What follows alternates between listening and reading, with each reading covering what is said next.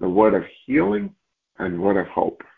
Father God, renew our spirit, Father God, as we lay down all that we have in our hands. We surrender ourselves into your mighty hands, Lord. Let your name be glorified and honored this morning. In Jesus' name. Amen. Amen. We're in this series called Deep Cleaning.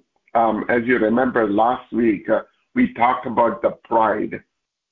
We need to clean out of us, like, uh, you know, how there are things that are stuffed inside our heart that we need to pull them out and just like take it out of us. And um, we saw last week how when Jesus came to the tomb of Lazarus, he tells, like, open the tomb, right? And uh, Martha says, God, he's going to stink. It's been four days, right? Unless we open our heart for God to clean those areas that needed to be cleaned, we will still carry this junk day after day after day. And I really love this. Uh, last week we talked about uh, in the book Living a Praying Life by Jennifer Kennedy Dean. She says this in one of those places. This is a quote from that book. She says, Our job is to allow the Spirit of God the access He needs to each of our hearts. Right? So He can cleanse them of debris. See, the thing is, not that we are we are leaving junk all the time. We try to clean ourselves, right? We try to do things when people betray us, when people just like uh, say something negative, or we even like sometimes like after we say something, we realize, oh my God, I shouldn't have said that. Oh, I'm so sorry. I shouldn't have said that. That is not what I mean. Let me just like wipe that out, you know. So we try to do things like that so that uh, we can actually clean some of those things, right? But then we leave some undone businesses. We leave the debris, right, in there. And that needs to be cleaned. And that's why some of these deep cleaning that we need to do, let's not do it with our own strength. Let's use God's strength to clean. I know Miss Colette is on this line, and um, you know she gave an amazing testimony today morning and, and the thing about that testimony is this, right? There are things that Miss Colette did to do the cleaning herself, but that cleaning got her to a certain place, but the rest of the cleaning has to come from the Holy Spirit and from God to just like get into that place and wipe it clean. And she knows it better than anybody she goes out to clean or uh, but you know take care of these apartments and things like that. I know she knows that certain dirt's not going to come out after using Clorox, after using this, and after using that. It, it is just like stubborn, doesn't want to leave, and she needs to use the extra pressure to do that. And that's what Holy Spirit does in your heart and my heart the Holy Spirit scrubs and cleans and takes the debris out. And that's what she's talking about. The clutter in our hearts throws off its acoustics, right?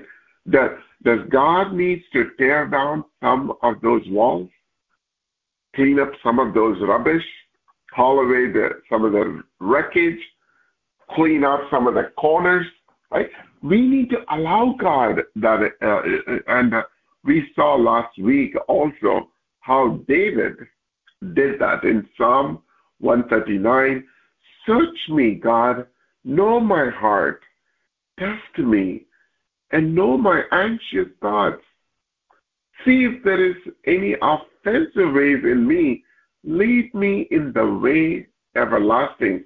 We looked at how he asked God to open his heart and just show him things that, that he may have left behind. Ask God to just like, a, you know, give that light that needs to be put there. This thing that we that happened to us in in 1982, January 6th, at uh, 12 o'clock, uh, uh, that stuff that just got stuck there, right? And it, needs to be peeled off from that place. Uh, and unless we know that it is stuck there, unless God opens up and shows those things uh, that we have left undone, that the people say certain things and it gets stuck in our heart. And we start to believe that over a period. Why? Because we keep saying the same thing again and again and again. At one point, you're so angry and you repeated that same thing again and again. Now it has become reality. You start to even believe that you are part of that story, right? Not with God, not with what God, the God whom we serve. When He comes in and takes that, last week we saw about the pride. We need to clean that pride off of our heart and the thing is that every one of us carry this every day. And, and we feel like uh, you are the only one that God spoke to about this. And that if when somebody gets into that way or asks a question about that thing that God spoke to you, you really want to jump and chew their head off. God spoke to me. Right? And so uh, you know, we have to let go of those things, those pride things, and say, like a God, I want to be in harmonious with you. Let me replace my pride with joy. Sorry, sorry, with love. Because the pride needs to be replaced with love. And this is where I, I want to take, you know, I know I want to jump onto this today's topic. Uh, the thing is that uh, uh, next week I'm going to take a little bit of a detour, and I'm going to talk about the spirit, the fruits, um, the the uh, the fruits of the spirit, right? A lot of times we think that uh, those nine fruits of the spirit we need to have so that uh, we can be loving somebody. We can we can actually um, you know, we, we have to be joyful all the time so that the people around us will see the joy because I, I'm a Christian. I, I'm a God fearing woman. I'm a God fearing man. I need to show this love to the people. That's how most of these messages have been preached on. And next week uh, we will talk uh, about this. It's the fruit of the Spirit. It's not your spirit uh, that, that, needs to get exposed. It's God's spirit. So the fruit, just like a, an apple, right? When God gives you an apple, you need to eat the apple first. You and I need to take God's love first into us. We, we need to eat that banana. We need to eat that mango. It's a fruit. Eh, eh, the joy and the self-control, the patience, none of these things you and I can possess naturally.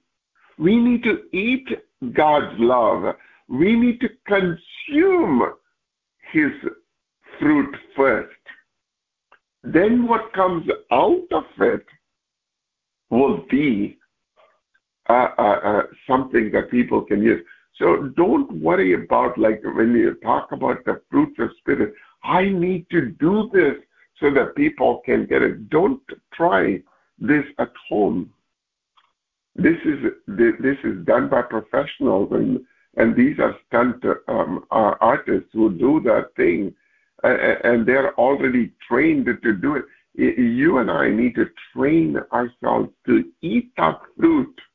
We'll talk about it We'll talk about the fruit that uh, you know that the enemy tried to give to Adam, and we'll talk about the food that Jesus consumed.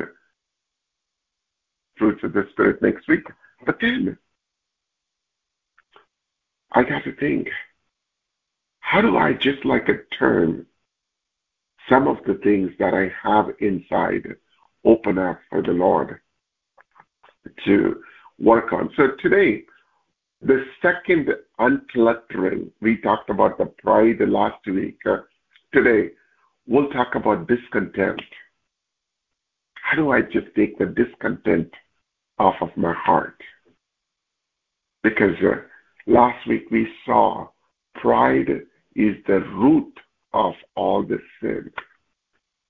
So let's talk about today the discontent. So before we even get started,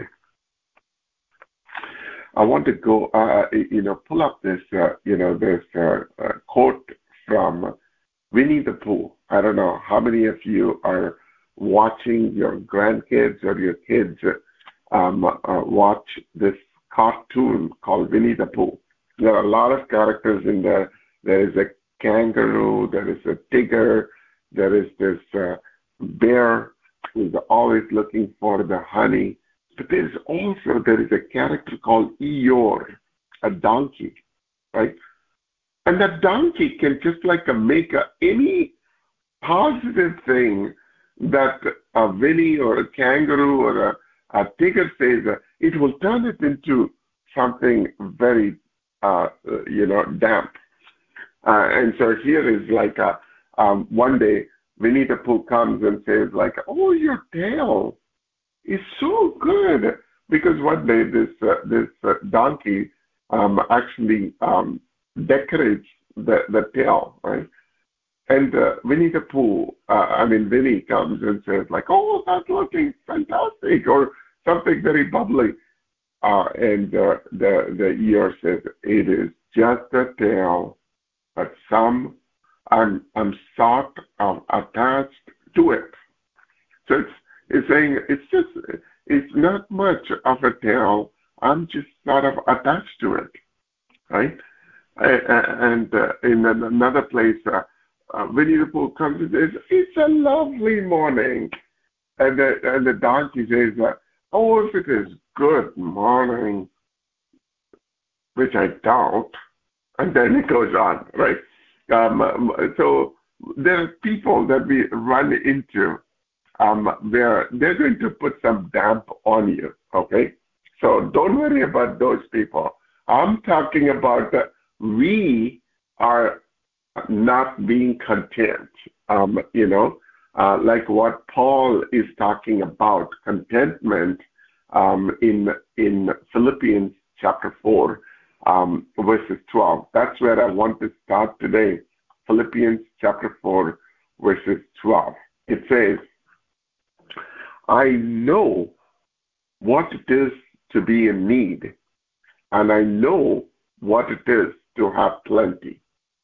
I've learned the secret of being content in any and every situation whether well fed or hungry, whether plenty or in want.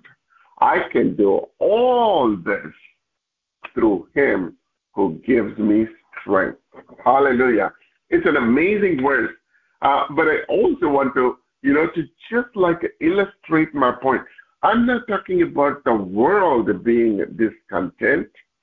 I'm not talking about like everybody outside the church being discontent. In fact, I don't even really want to talk about the church at large. I'm talking about you, you, you, you on this line and how we need to take care of this discontent.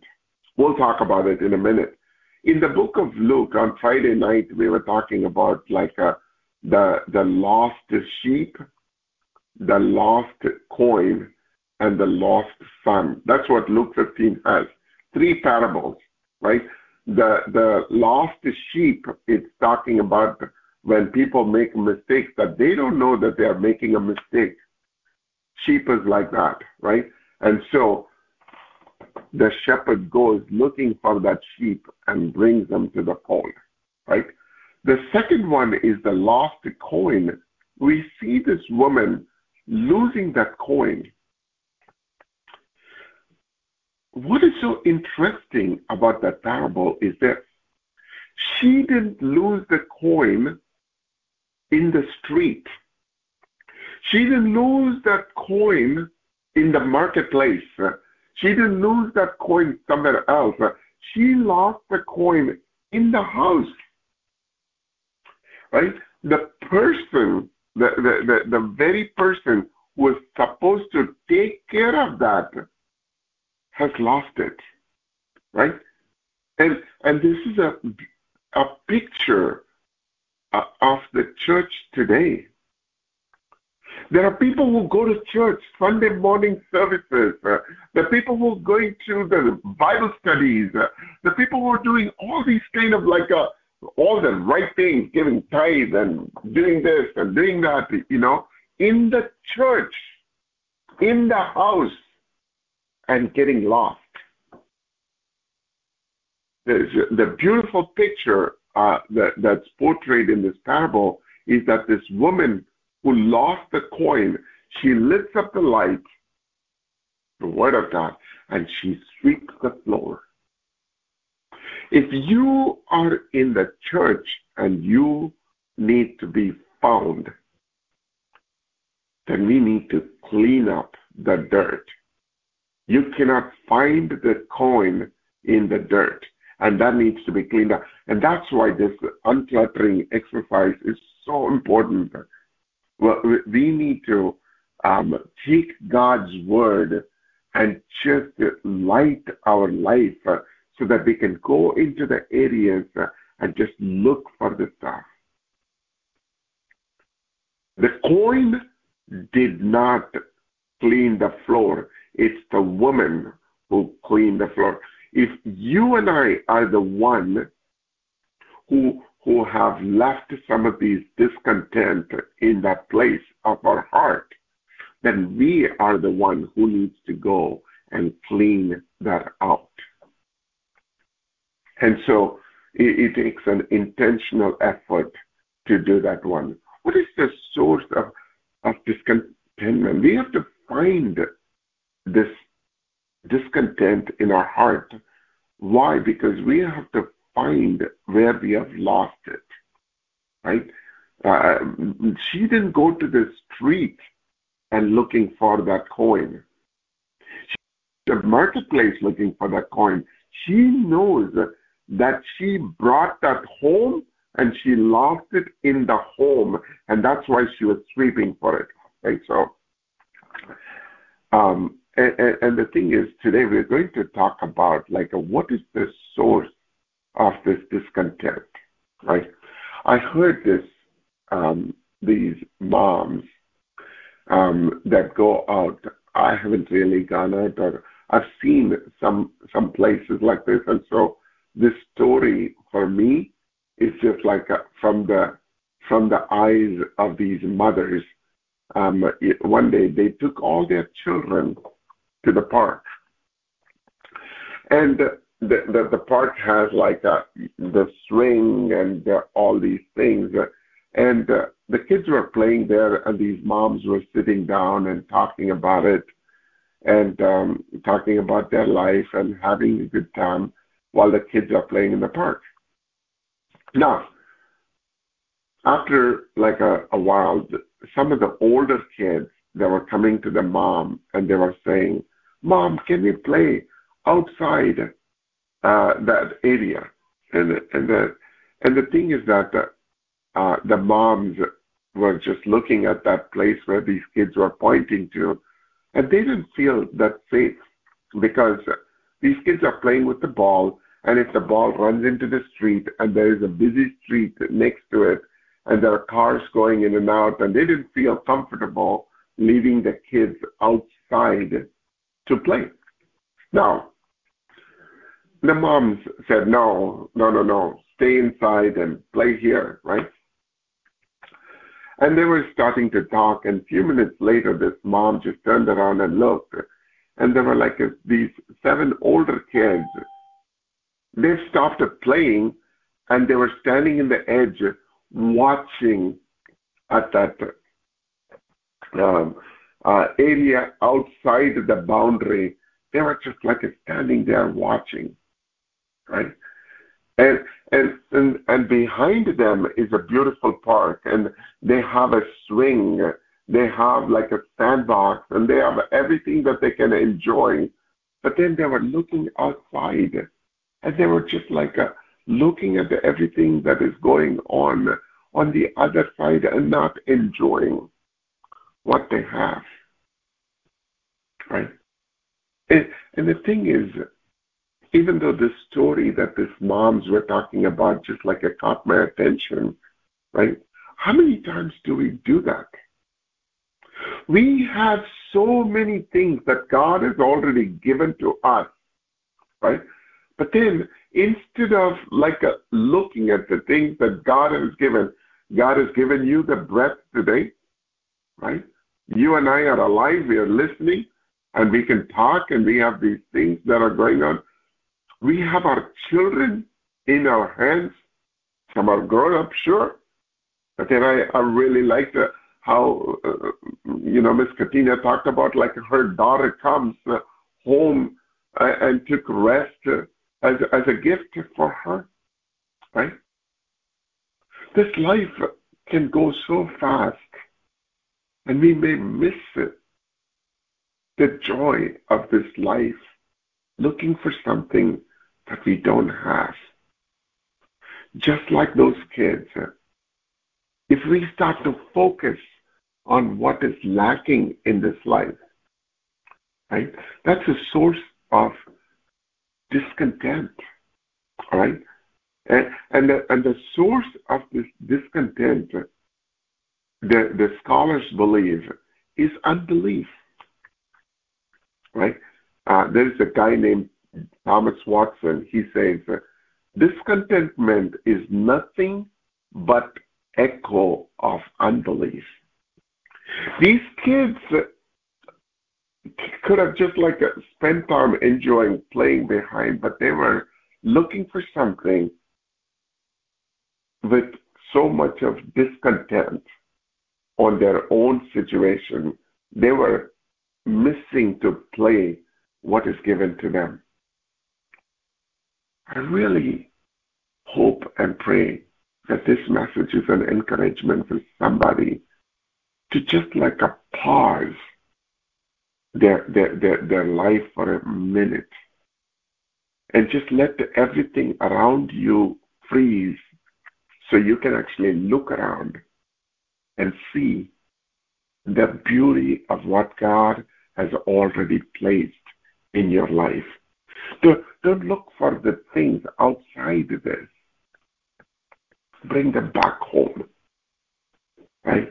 There are three unbelief that that that uh, you know can can uh, destroy this life, and that's what I'm going to talk about, and how we, knowing what is making us unhappy and addressing it is what we need to do to unclutter or deep clean our hearts. Number one, it's the unbelief that we have in the character of God. And, and the thing, why I'm saying that, you may say, no, no, no, Sarah. I am a Christian. I'm a God-fearing woman. I'm a God-fearing man. I don't have a problem with the unbelief uh, uh, on God's character, right? But let me tell you, right? Um, there, there, there are times that we are not happy. We're not always in this Pollyanna kind of a state where we are always content. There are times that we are happy. There are times that we are not happy. Okay? And and the reason why we are not happy is because we don't have something that we are supposed to have. Right? And what we are doing at that point is we are actually questioning two characteristics of God. Number one, we are questioning his sovereignty, right? And the second thing, we're questioning his goodness. when we don't have truly, truly, truly, like go to that place and just look at like why you're unhappy about something, right?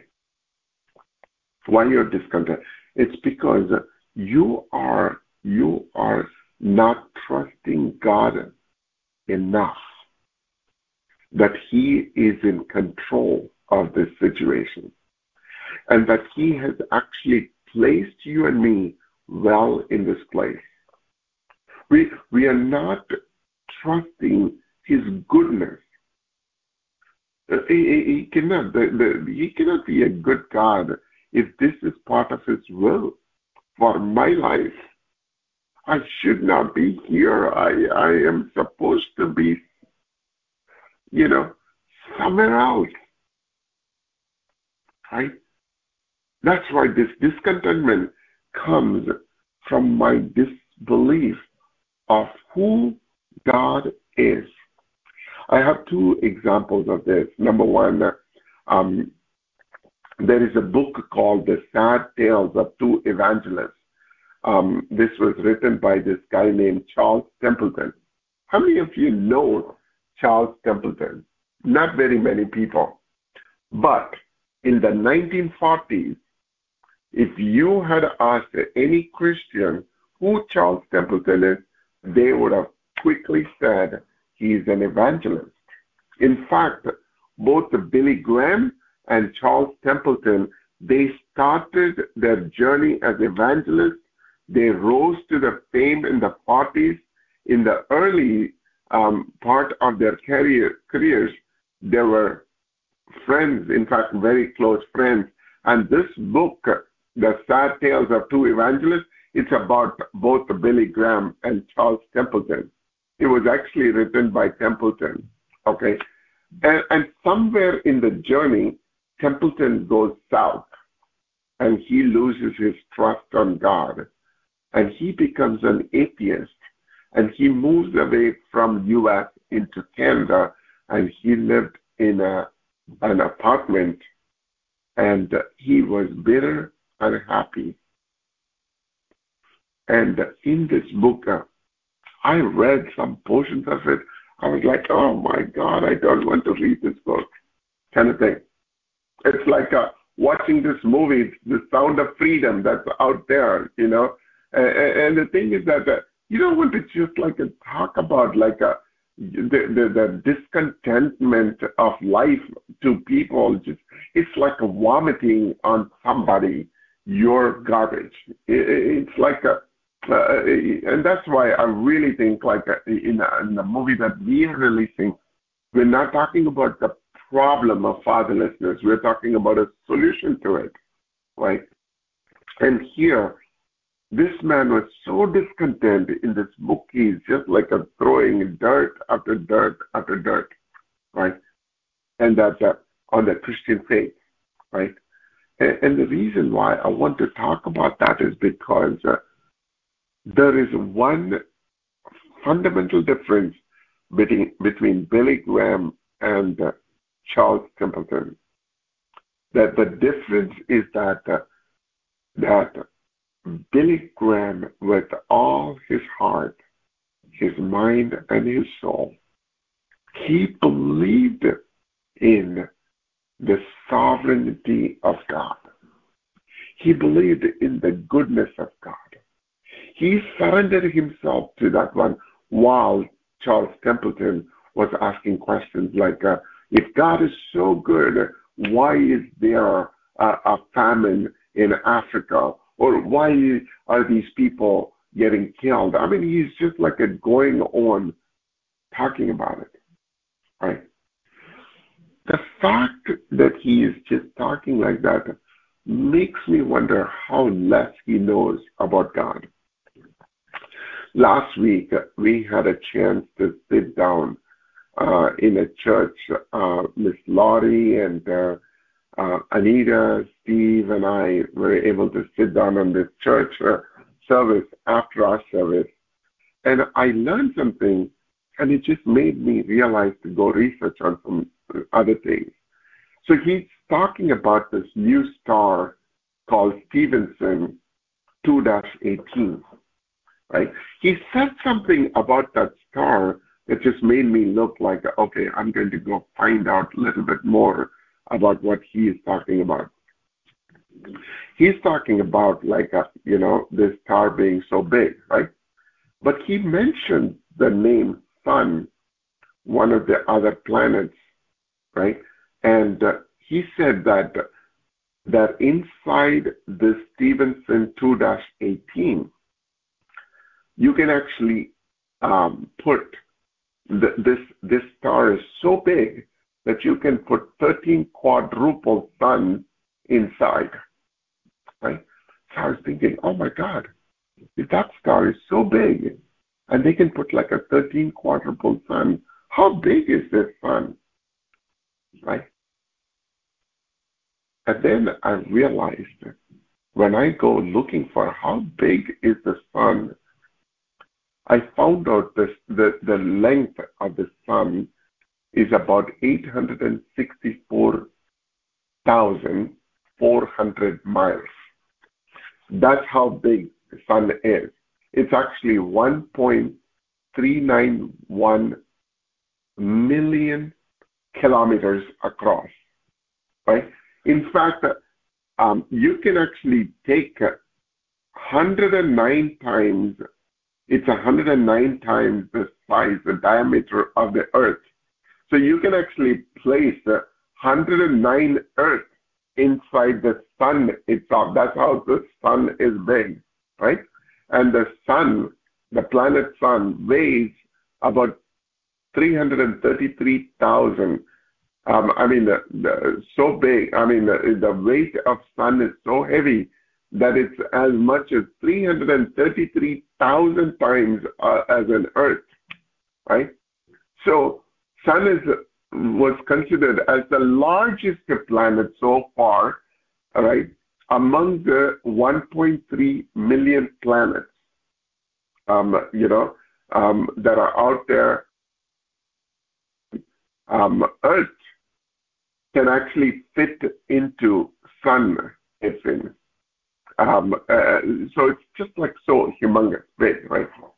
And, the thing is that when when you think about like a, how big you are and how much space that you occupy, and you compare to when when you compare to the sun or the moon or the earth, right? It's just like the, magnitude, the humongousness of these planets that are out there. You come out today, you look at that sun, this this yellow round thing on the sky, right? It, should amaze you because from the distance it looks like a small round thing, but it's actually like a 864 thousand miles long. Right? Now, can you imagine the maker of the sun and the earth? Right? And, and uh, how he must have an infinite wisdom to create all these planets that are out there. And now, this dust or the, the small speck particle is asking and questioning the wisdom and knowledge of this God.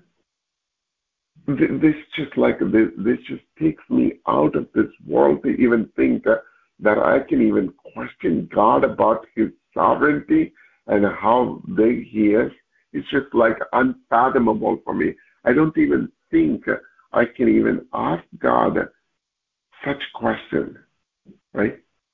But then when when a trial comes, when we are when we are down on the trenches, here's what we commonly say when we start to do things like uh, you run into a problem and you want to do something about it. Uh, what are you doing? Immediately you jump on to fix uh, instead of just like a pausing for a second and saying, God, I really don't know what I'm doing here.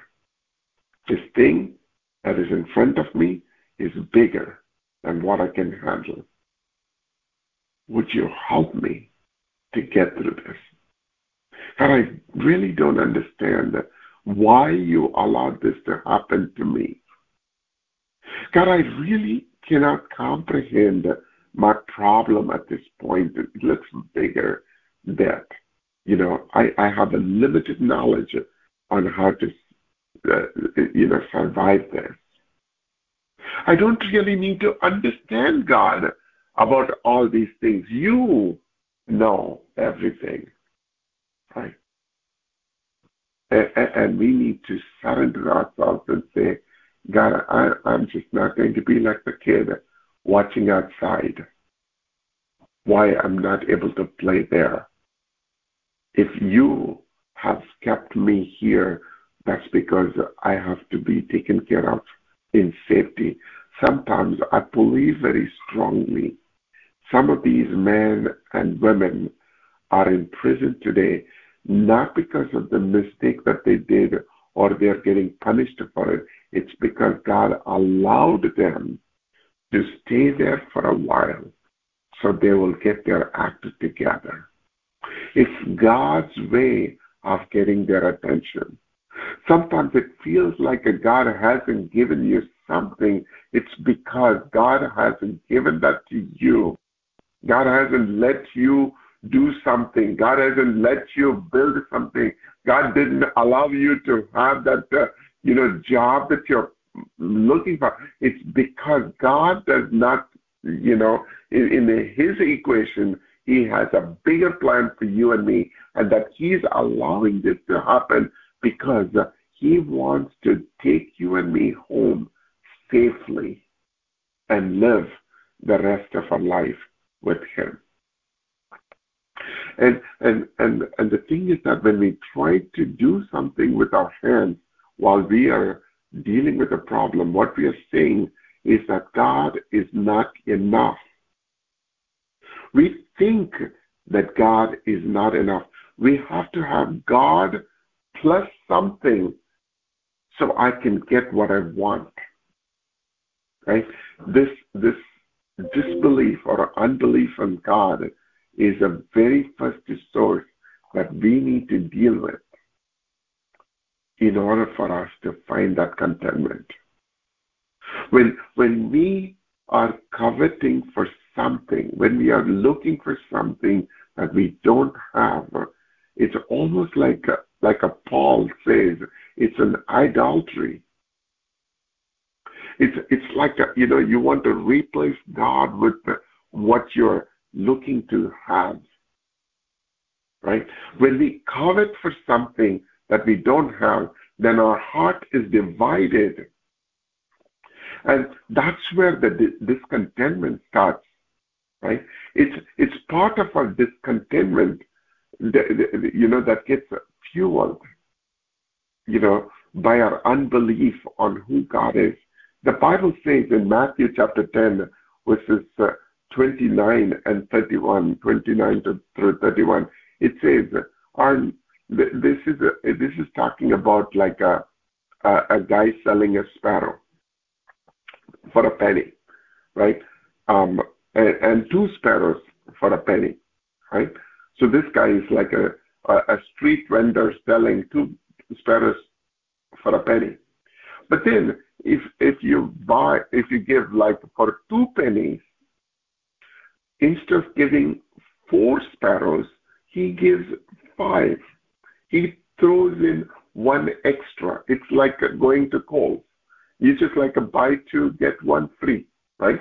So here, for two pennies, instead of four sparrows, he gives one extra sparrow, right? And the Bible, in the Bible, God says, right, um, are not two sparrows sold for a penny, and not one of them will fall to the ground apart from your Father. Even the hair of your head are all numbered. Fear not, therefore, you are more, you are of more value than many sparrows. In the book of Ephesians, chapter 1, it says, Even as he chose us in him before the foundation of the earth that we should be holy and blameless before him. God just did this whole conspiracy theory that he is just like a builder around this earth and the and the heavens and he just like wants to take us home. So he's going to do everything to prepare us on this earth. So sometimes even though we do not have what we are praying for, it's because God wants to make sure that you are safe where you are. And ourselves, we become discontent and we start to question God. So the first thing that we need to overcome in this journey when it comes to this discontent is to start to trust the Lord with all your heart and all your mind. We need to tell God, God, you know what you're doing. I don't need to tell you whether this is right or wrong. God, I'm going to accept your your decision and I'm going to, you know, be content with that. And that's what Charles Templeton should have done instead of questioning God and trying to find an answer with his own, you know, strength. That's why he died bitterly in that apartment complex in Canada and wrote this sad of two evangelist book because he was trying to become the savior and God and he was trying to figure things out and he was questioning God the maker of heaven and earth, who cares about you and me? Number two, unbelief in our true home. When we, uh, you know, um, live on this earth, right, we put lot of our trust on this earth and this life. Uh, and we're going to find ourselves, uh, you know, perpetually discontent, right? This earth is not our home. Right? A lot of times people don't believe there is an afterlife that is out there. There is a heaven. There is a true home. That's where I'm being prepared to go. But, you know, we are trying to find the satisfaction on this home that we are living in. Have you ever taken a, a vacation, a travel, and you go out for like a week, and then when you come home and lie down on that bed of yours, you feel the sigh of relief. Why? Because the place that you went to is just like a temporal place uh, because you're coming home to sleep in your bed. We went to Seattle for a week when my daughter was really young, like she probably was like a two or three years old. And when we came home after a week, she was rolling on the floor because she finally realized, I am home, I'm home. Right. The bed, the pillow, uh, and, the, and the food that you eat suddenly start to become very sweet.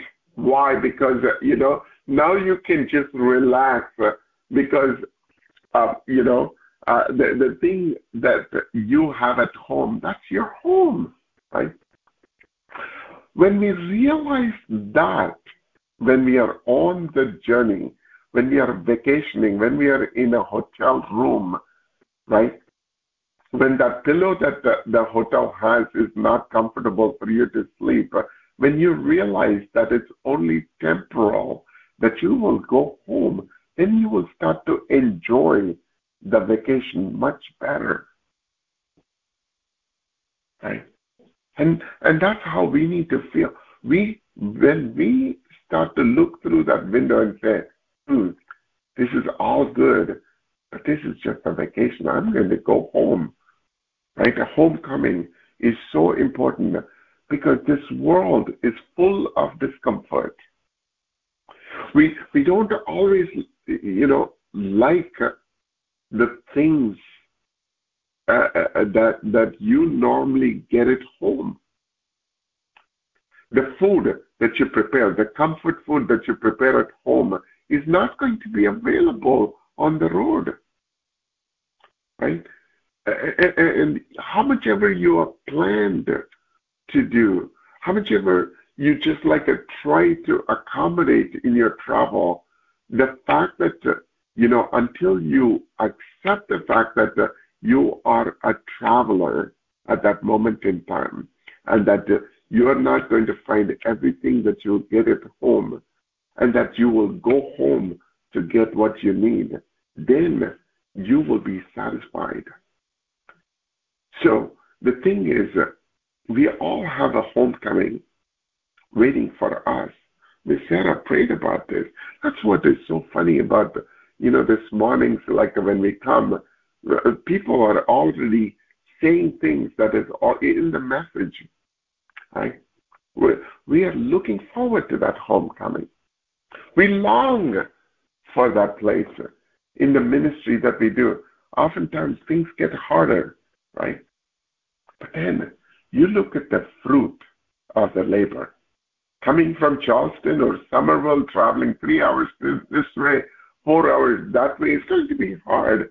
But then when you see the smile on the faces of these children, when they run towards their father, all that discomfort goes away.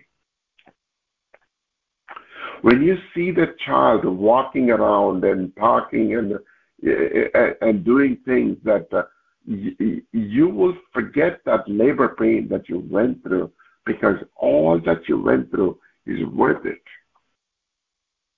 And and the thing is this, like uh, sometimes we feel like uh, that you don't have that comfort here, but then at the same time, when you look at like a God, what He has prepared for us, that mansion for you and me to go to, you will realize uh, that life that's coming where you're going to spend a millions of years is going to worth everything. That's why we need to go into the heart of ours and take that discontent because this earth is not going to make you happy.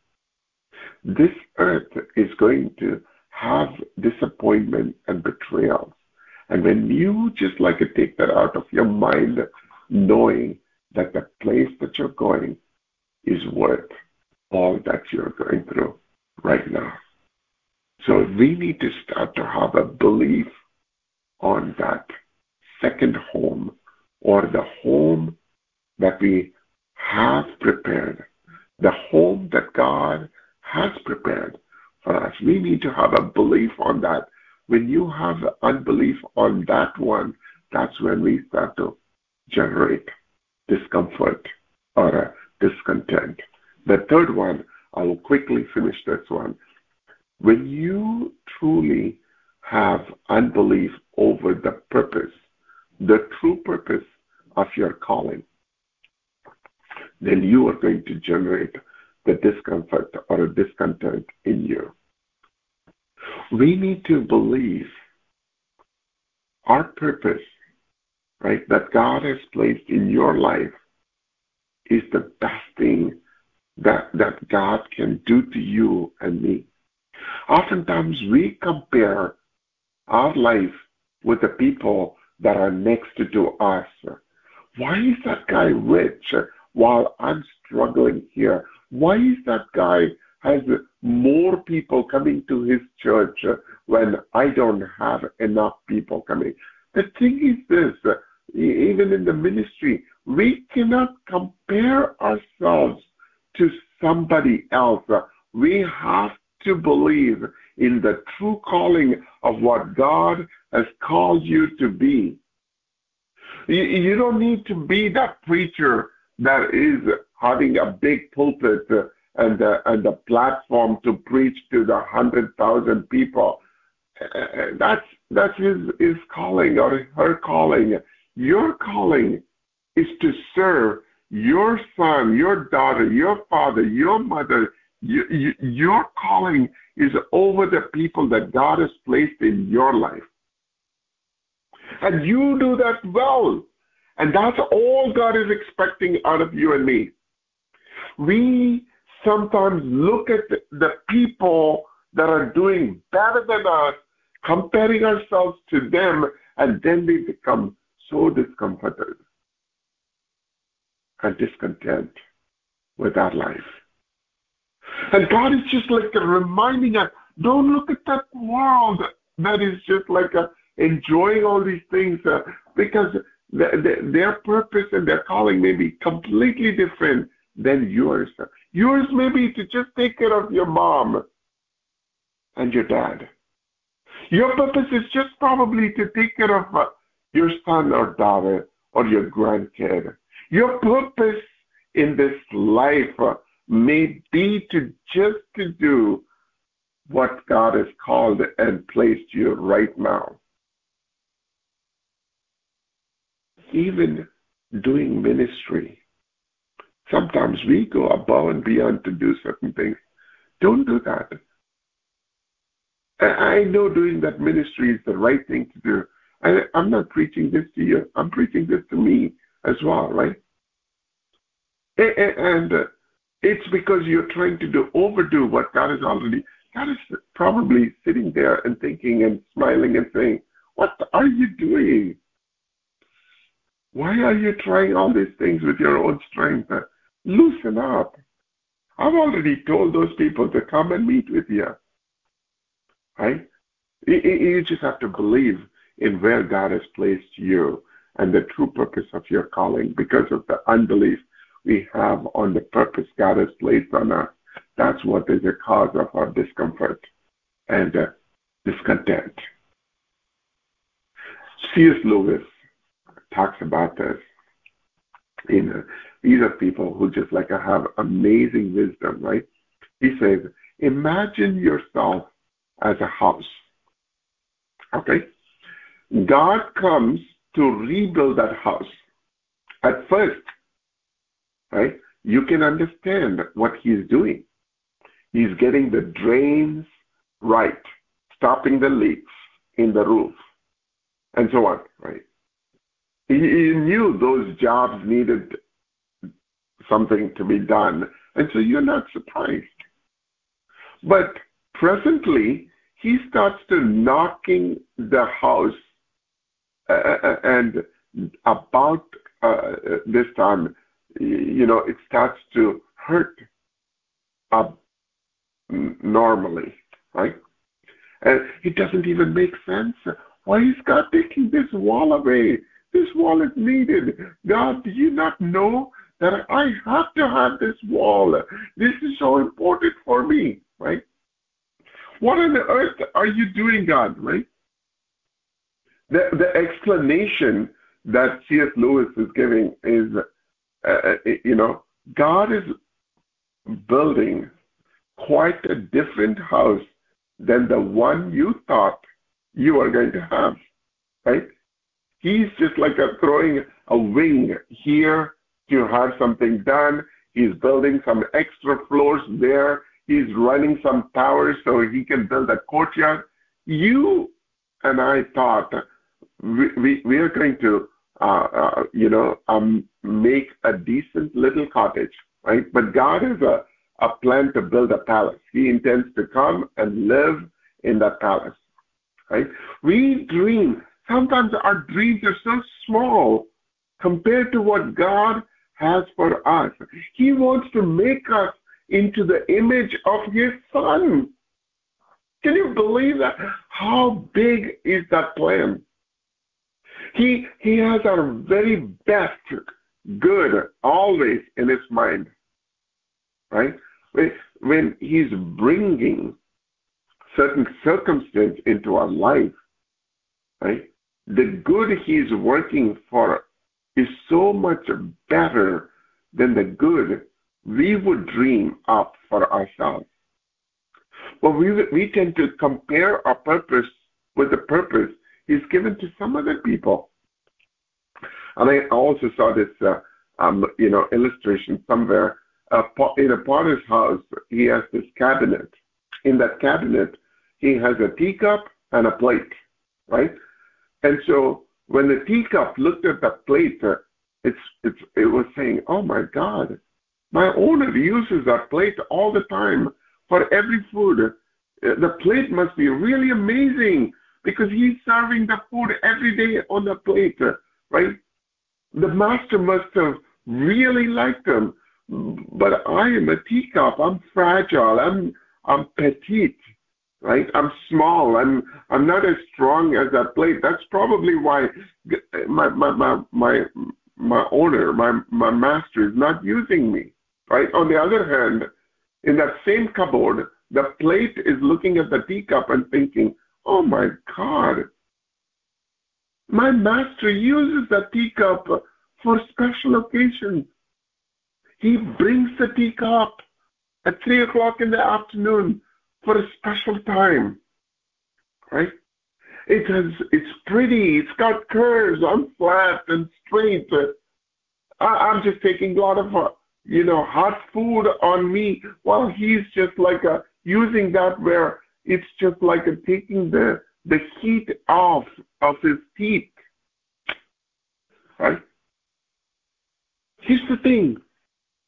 In the book of Jeremiah, chapter 29, verses 11, the people, the Israelites, were taken captive into Babylon, and everybody was just discontent in that new place. Uh, while God was speaking to this prophet in verse 11, he says, I know the thoughts that I think towards you, says the Lord, thoughts of peace and not of evil, to give you a future and hope. And you will call upon me and go and pray to me, I will listen to you. And you will seek me and find me, and you search for me with all your heart. I will be found by you, says the Lord, and I will bring you back from your captivity. I will gather you from all the nations and from all the places where I have driven you, says the Lord. I will bring you to the place from which I cause you to be carried away captive. In Proverbs 19:21 it says, "Many are the plans in a person's heart, but it is the Lord's purpose that prevails." Don't try harder. What you're trying to do is fighting with a supreme power. He's going to win. It, it, it is better for us to surrender now and say, God, I'm willing. Use me, God. Potter, use me. Make me. Mold me. Use me as a vessel worthy to carry whatever the purpose that you have for me. Proverbs 20, 24 says, a person's steps are directed by the Lord, how then can anyone understand their own way? So stop stressing over things uh, because this, uh, you know, un, un, uh, discontent or, uh, you know, having this lack of content uh, is because we think uh, we want to give God the advice that He needs to have to direct your path and my path. Ecclesiastes chapter 3, verses 1 says, There is a time for everything and a season for every activity under the heavens. God has planned out your life. He knows exactly what will happen when it will happen.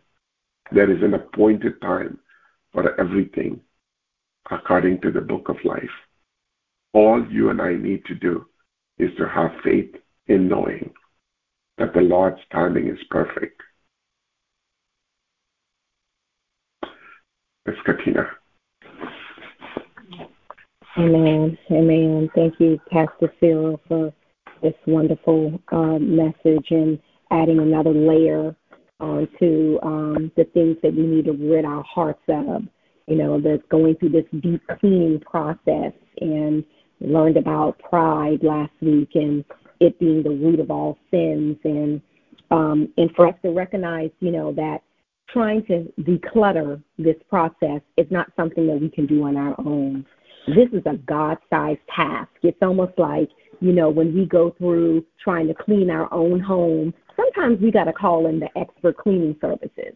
This, the task is so big that we can't do it on our own. It's so large that we just can't handle it all on our own. It's overwhelming to the point where we just can't handle it all on our own. So what do we do? We call on the per, the, the the company to come in and they come in with their three lady three person crew or four person crew and they knock it out. They start from the top or the bottom or bottom to top and they just get it all done.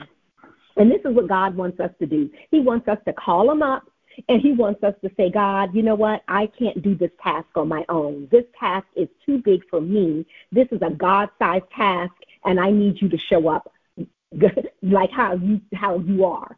Trusting you, trusting your plan, trusting that you're going to give me the strength that I need in order to be able to get through this. So we have to pray and we've got to ask the Holy Spirit to show up daily and declutter us of the things that may keep us from being close to Him. Because at the end of the day, this is all about Him. This is a perpetual thing that leads right back to Him. And God's on our side. He wants us to win because He wants us to get back to Him. He wants to be able to use us for His purpose, for His glory's sake. And we have to pray and we ask we have to ask God to peel off the hardened layers of our old heart because these are things that are actually stored in the crease and the crevices deep in our hearts Sometimes they're so deep that we can't even see them. Sometimes they're so deep that we don't even know they're there. Sometimes we're so busy that we don't even want to face the music or face reality of what's really, really embedded in there. Sometimes they're big and sometimes they're just little small little specks. But even the smallest and the biggest thing needs to be, you know, dealt with. So we've got to ask him to peel off those layers of our whole old heart and create a new heart in us. You know, I'm working on this project at work, and we're dealing with a lot of data. You know, I'm talking uh, Excel spreadsheets with like, you know, 500, over 500 line items. And we're having to try to go through and we've got to take out the false data or sift out the things that aren't true and leave us and leave the true stuff remaining. So that's what this, this whole process is looking like, this whole decluttering process. God wants to remove the stuff that are false and then leave us with the things that are true, the things that matter, the things that we can prove, the things that are not bogus. They're the real things, the real data. God wants the real data, the real person, and He wants to scrub us and He wants to remove the things that He can't do nothing with because they're false. So this discontent being one of those things. So we learned about pride and needing to, you know, scrub ourselves of that. Now this week we're talking about discontent. And this isn't about anybody else, right? This is the, this per, this is personal now, right?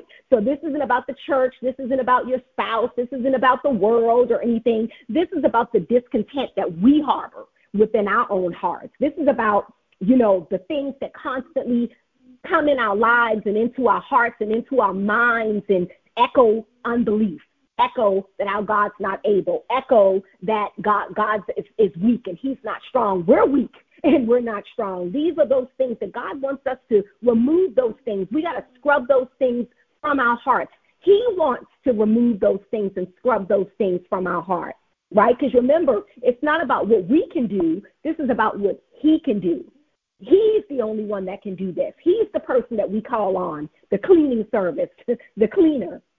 And he wants to remove this, this, this discontent from our heart.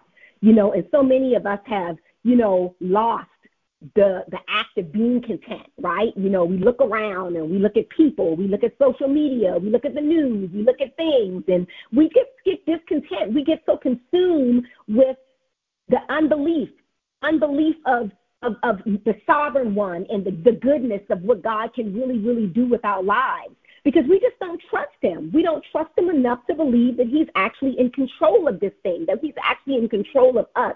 He's in control of our circumstances and our situations. And that's why it's imperative that we watch the company that we keep because sometimes we can attach ourselves with the people that actually have this discontent spirit too, and we begin to feed off of it. The two are feeding off of each other. We get on the phone and we complain and we murmur and you know we exchange information and we want to hear the yeah, amen corner and all of that stuff. So we got to be careful who we're talking to. Who are we taking these feelings of discontent to?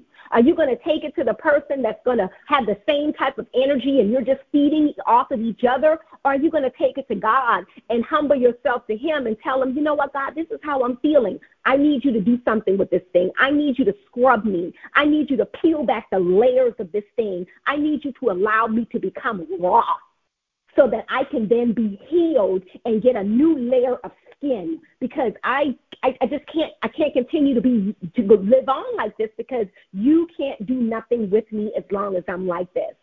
So we've got to humble ourselves before God and we got to pray and we got to trust that He knows everything. He knows even things that we don't know. Sometimes we pray for things and He don't even show up. You know, He's like, you have no idea what I really want to give you, but you keep praying for the things that, and I got something bigger for you. So we've got to, you know, trust him, right? We got to, you know, trust in his character and stop putting him in this small little box when he really wants to show up big and, and show up as this grandiose um, character God that we serve. But we got to trust him with all our heart and soul and not lean on our own understanding right? And trust that in all our ways, if we acknowledge him, he's going to direct our path. So we've got to get to the point where we can trust the character of God, trust the man of God and who he is, the sovereign one, the good one, the pure one, the just one, the mighty one, the miracle worker, the, the promise keeper. He is all of those things. And we need to attach ourselves to people that believe that also. And then the second thing Pastor uh, Cyril talked about was unbelief and discontent in our home.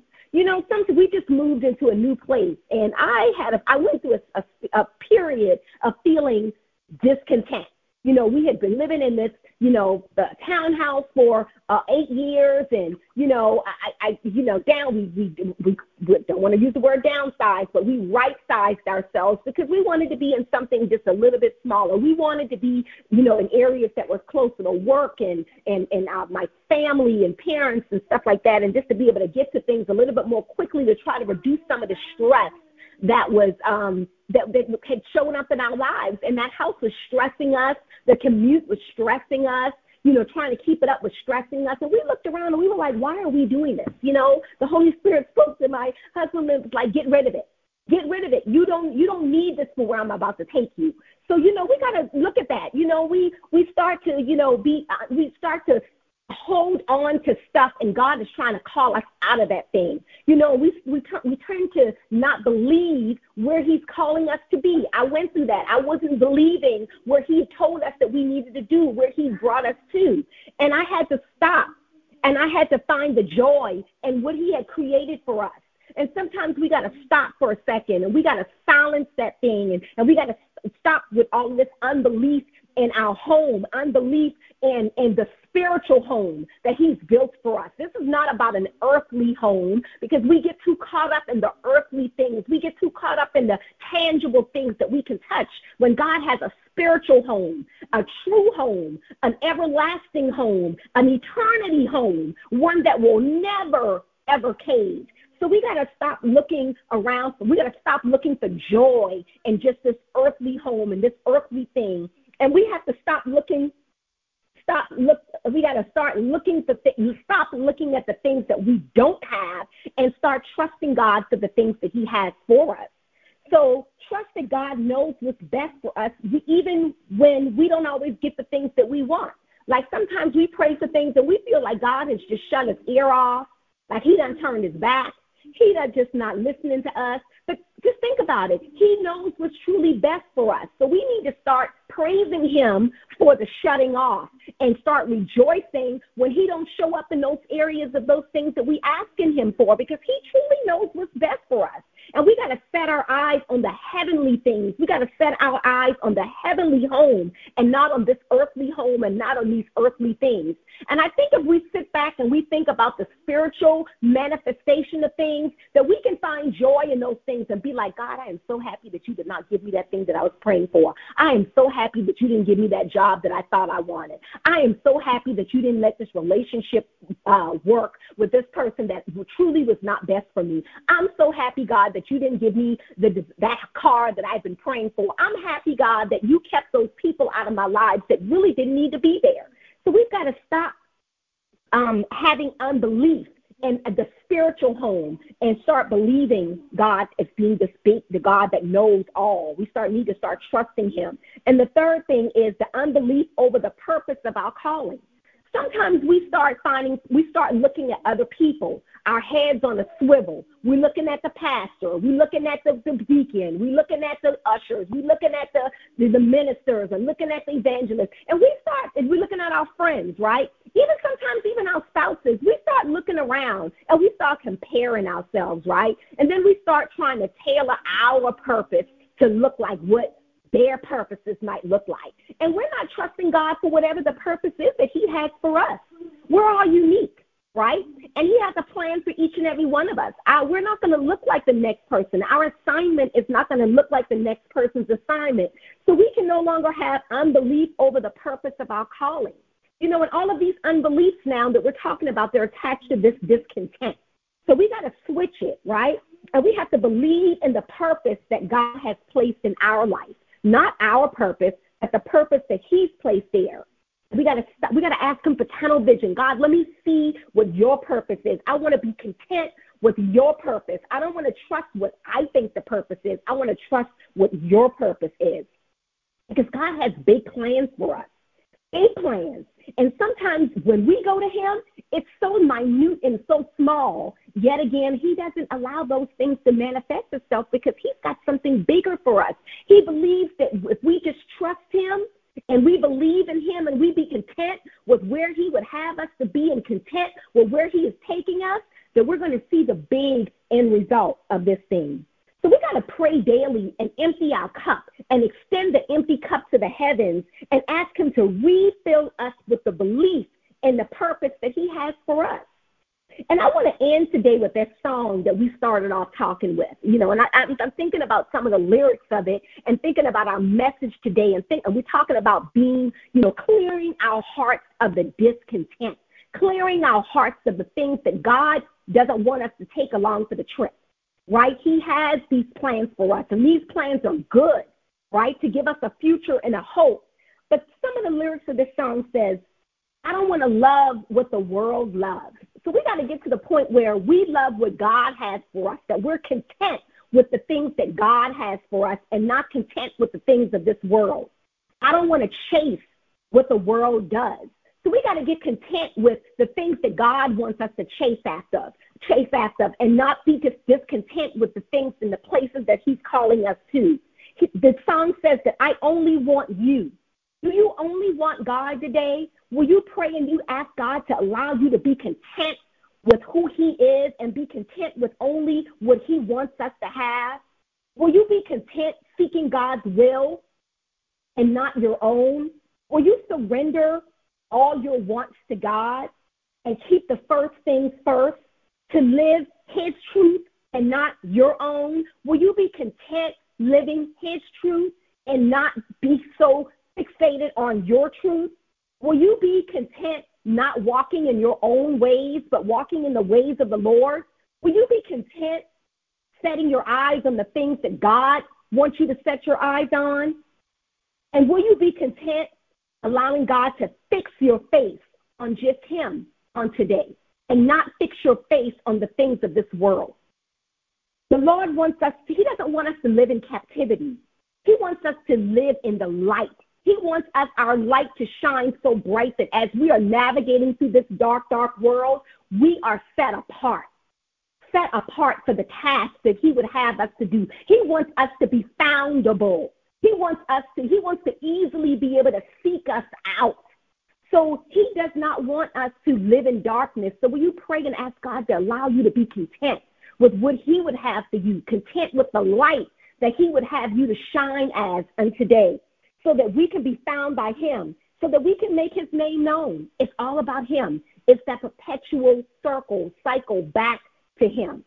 And I pray that this helps somebody today because it helped me and allowed me to be able to be more content and pray for to be more content. So let's pray this week. Put down the discontent mantle and pray that the mantle of content will consume us this week. Pastor Cyril. Amen. Amen. Praise God. Um, uh, like uh, you know, as as Miss Katina was just like uh, you know talking through, I was thinking like uh, how this is not something that we should try on our own. you know, that's something that God is speaking to me as well. You know, there's things like a pride. We need to take it out. The discontent. We need to take it out of our heart, and we'll go through this list. And uh, I hope uh, you know uh, some of the things that we um, tried to do last week. Do those things as an exercise.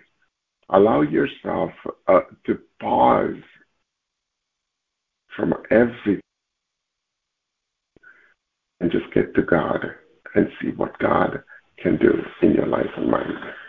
Let's come to the prayer communion this morning. Lord Jesus, we bow before you in humility and ask you to examine our hearts today. Show us anything that is not pleasing to you. Reveal any secret pride, any unconfessed sin, any rebellion or unforgiveness that may be hindering our relationship with you. We know that we are your beloved children, having received you into our hearts and lives and having accepted your death as penalty for our sinfulness. The price you paid covers them all. Father God, our desire is to live for you.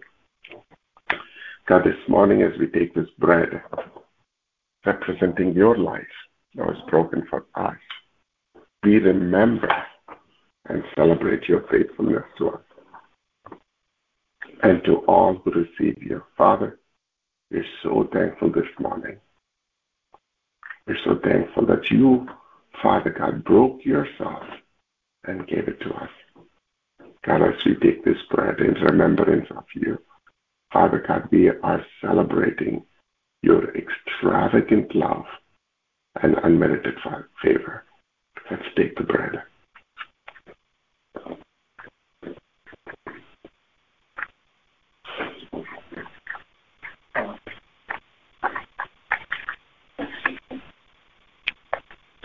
Hallelujah.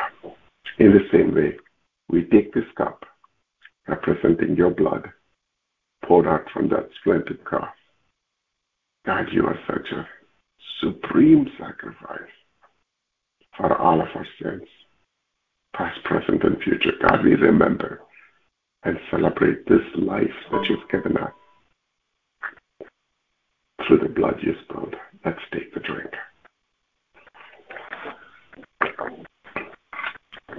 Hallelujah. Hallelujah. Hallelujah. Hallelujah. Father, we're so thankful for who you are and what you have done. God, this morning, open us grace and your mercy. God, we surrender ourselves and our thoughts and our heart and our mind. Unclutter us, Lord, with your spirit. We are open, Father God, for you to dwell in us. And, and we want to clean up that place so you can live comfortably in that place. Help us to get back to where you want us. In Jesus' name we pray. Father, for your glory. Amen. Amen, amen. Everyone have an amazing day and we will come back next week. Thanks, everyone. Bye. Bye, everyone. Bye. Have a great day, everyone.